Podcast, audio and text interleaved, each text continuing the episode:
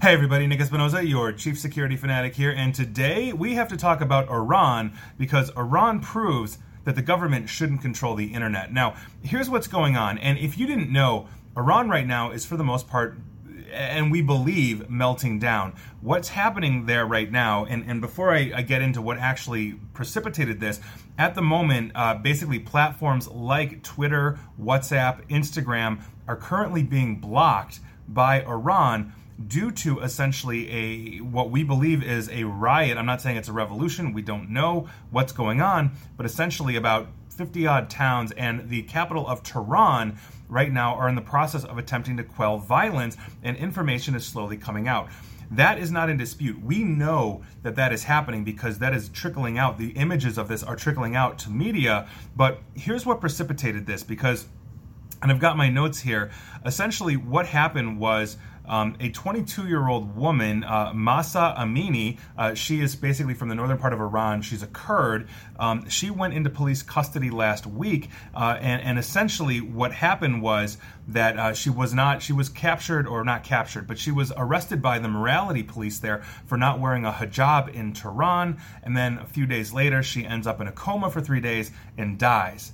Now, none of that is in dispute. This is actually what happened. The morality police picked her up for not wearing a hijab. She was in a coma in a hospital after being in police custody. Now she died.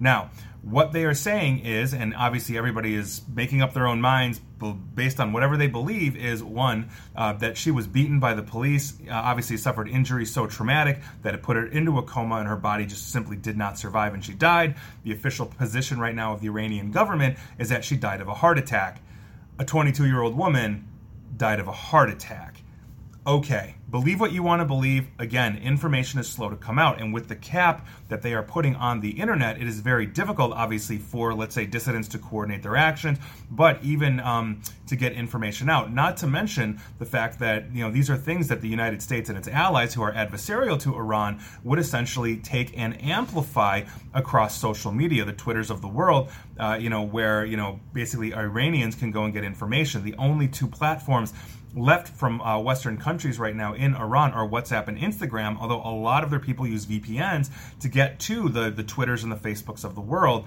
And so here we are. Is this in part, you know, being amplified by intelligence? Is this in part, you know, actually what happened? We don't know. But what we do know is that there is basically serious violence going on in Iran right now, and the government is clamping down on the internet. Now, I bring up all of this to say that uh, you know I'm not I'm not saying that the government should have no ability to regulate the internet whatsoever, but it has to be based on let's say the precepts you know of the laws of the land. Obviously, Iran has a much stricter code for things like expression or I guess morality, if you will. We don't have police walking around telling you know women to put covers on, you know those kinds of things. But at the same token there has to be a balance. And so I will look at the United States, for example, of, of, of what we have. For example, if you're on Facebook and Facebook kicks you off or puts you in Facebook jail or whatever, you have no ability to cr- uh, cry First Amendment violations.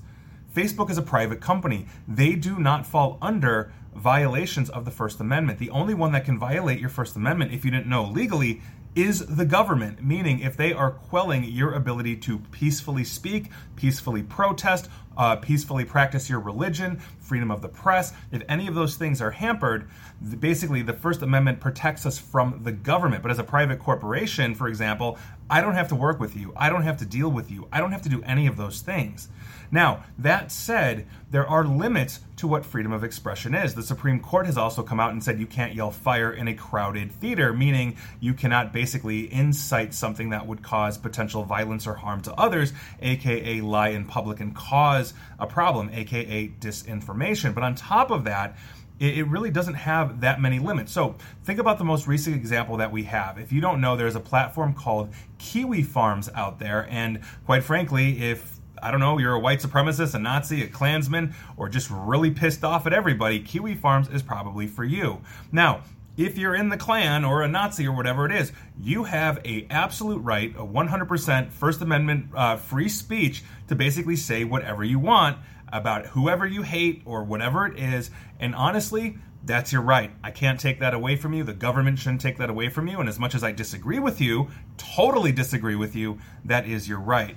But there is a line when it crosses into actual violence or harm to others. And Kiwi Farms is the example of this. Now, for the most part, um, it's been shut down as of a few weeks ago or so. I believe it is still down. Uh, basically, nobody would wanted to take them on as a provider or infrastructure provider for Kiwi Farms.